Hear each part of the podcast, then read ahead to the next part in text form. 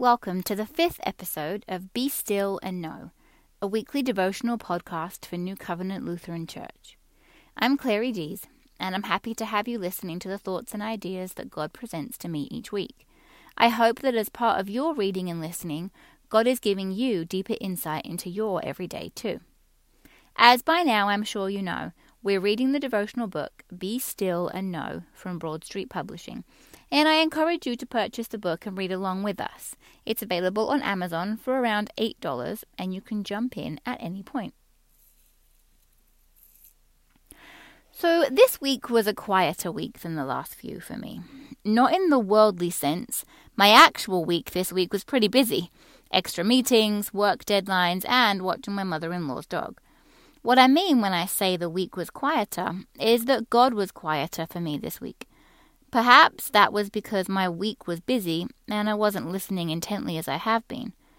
What was interesting, though, was the few times that God broke through this week were bigger, more impactful moments that I will share with you shortly. Before we get to the readings, though, I want to encourage and remind you that when God speaks to you, there's a possibility it's not always the same. Perhaps, like me, you have some weeks where God breaks through in big ways, and other weeks where He's more subtle and quiet in His communication to you. I think it's important to remember that even in busy times, times when you might think you're not hearing from God, He's still there and still trying to communicate with you. It's just that you might need to look in other places to hear Him. So let's dive into the devotional readings for the week. I have found that over the last month of reading this book, there are so many ways that the book is connecting to my life, and it has also encouraged me to go back to the Bible to explore certain things a little deeper. I hope that you might be doing that too. I've been taken to some chapters in the Bible that I've never read before, or I've only read once, and it's been a great learning experience for me. There is so much teaching in the Bible and I am a true believer that we are never done learning. Monday's reading this week was about grace.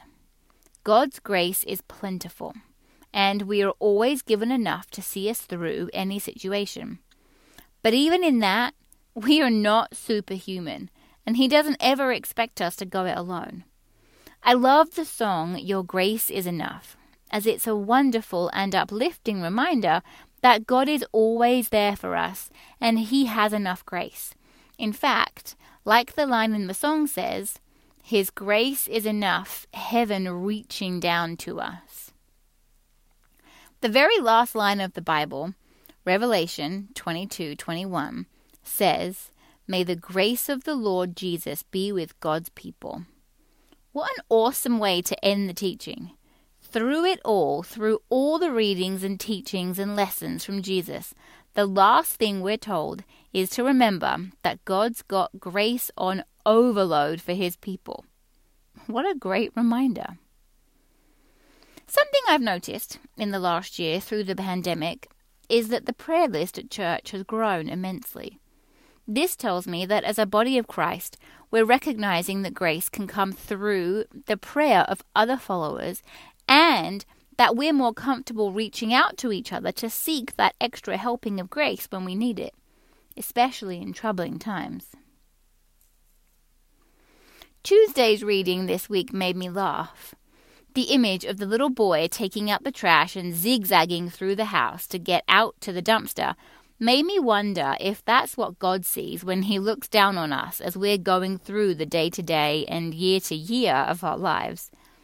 Something that dawned on me after reading Tuesday's message was that we, as humans, are often quick to blame the world or others or bad luck for our circumstances and situations, when in fact, we have a lot more control of our zigzagging than we allow ourselves to believe.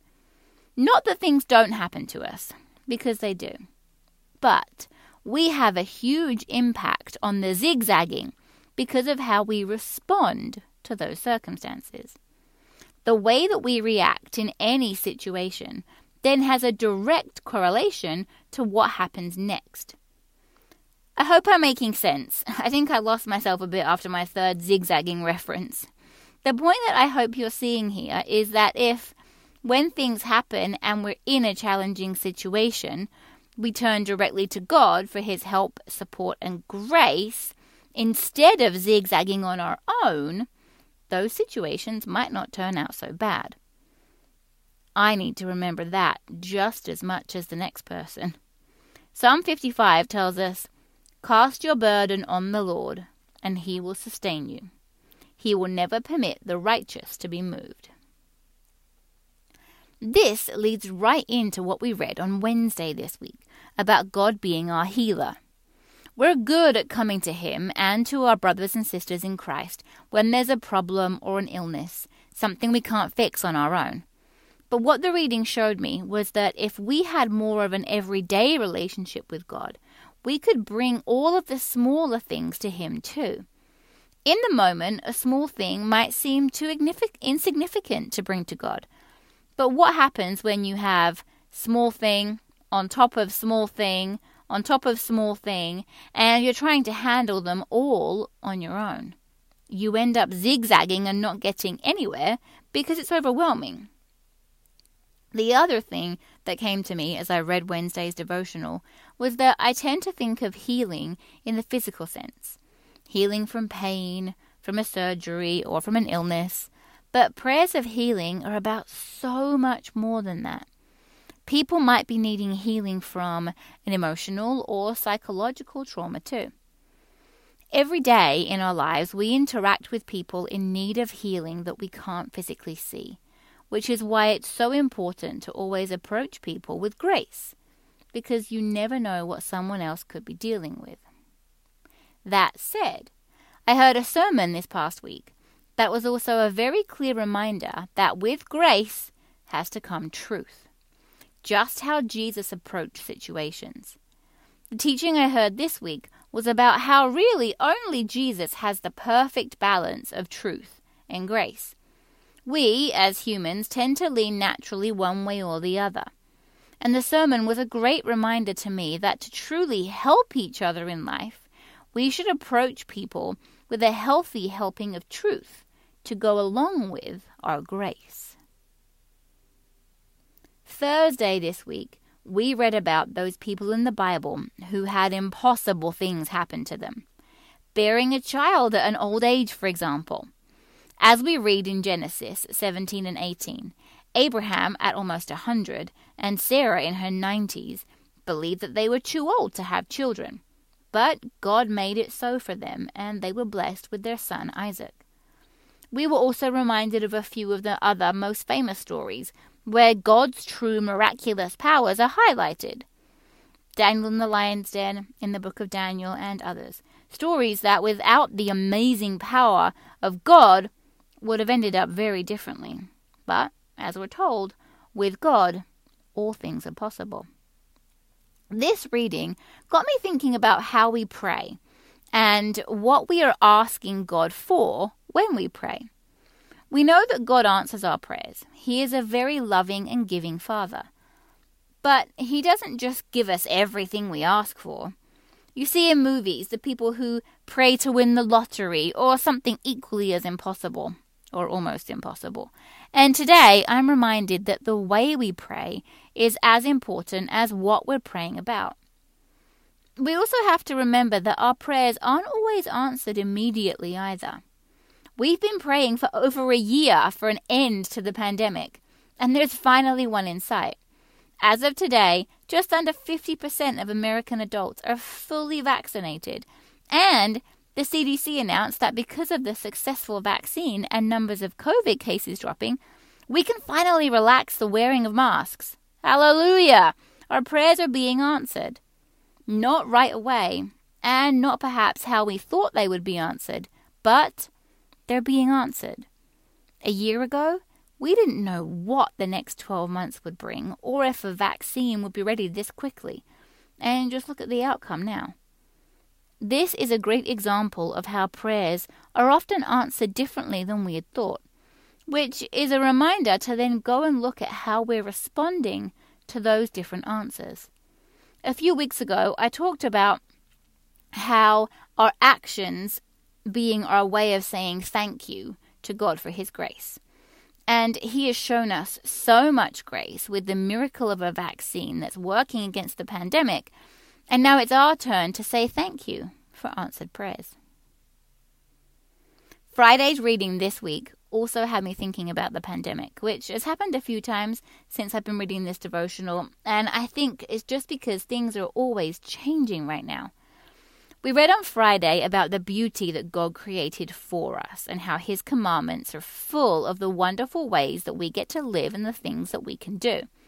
In Exodus, after the Ten Commandments are shared, we then read about all the ways that we can live our lives and the opportunity that we have as Christians. The devotional reads Even His commandments, His laws, and His guidance is inspiring. And I couldn't agree more. It's essentially a teaching on what to do.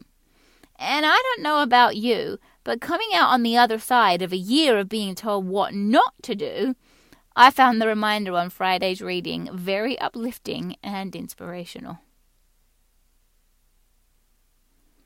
Psalm 139 talks about how God knows us and has always known us, better than we know ourselves and better than those closest to us know us too even our earthly parents. The devotional on Saturday reminded me of my mother in law. She is one of the most loving and caring mothers and grandmothers, and I am so thankful to have her in my life. It's so funny to watch her go through the list of all of her children and grandchildren before she gets to the actual name she's looking for. My husband and I are both C names, and our two kids are C names too. So you can imagine the list that she goes through before she gets out the name of the one of us that she wants to address. Sometimes she even throws in the pets' names too. This message about God knowing us came to me on a day when God shared a very powerful message with me that I want to share with you too. I was in a situation where I was surrounded by people I didn't know, and listening to their surface level conversations with each other and watching their actions had me feeling a certain way about them. I hate to say it, but I found them to be shallow. Now, God, knowing my heart, made sure to use this experience to teach me something. Later the same day, I was in another situation and there was a different group of people having a similar type conversation, and I found myself thinking, here we go again. How can people be so happy with the surface level relationships?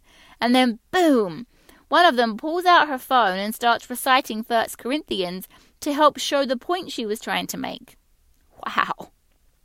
In that moment, God very gently, but also very truthfully, reminded me not to make assumptions about people, because while a snippet of a conversation may have me thinking a certain way about them, it's only a snippet, and I do not know their true self like He does.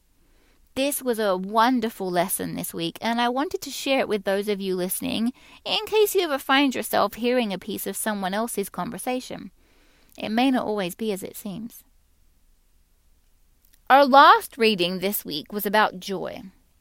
Joy even in the dark times, because we know there is a promise of something better coming. As I was reading this, I felt like God was yelling at me to make sure I share with you that there is joy in every moment. All of them. Even the worst ones. There is always joy to be found. You just have to look for it. Not only that, but if we spend too much time looking for the joy that is to come, we may miss the joy that is right in front of us. Earlier this week, we read about the beauty in God's creation. Even on the worst, most painful days, we can find joy in the beauty of His earth.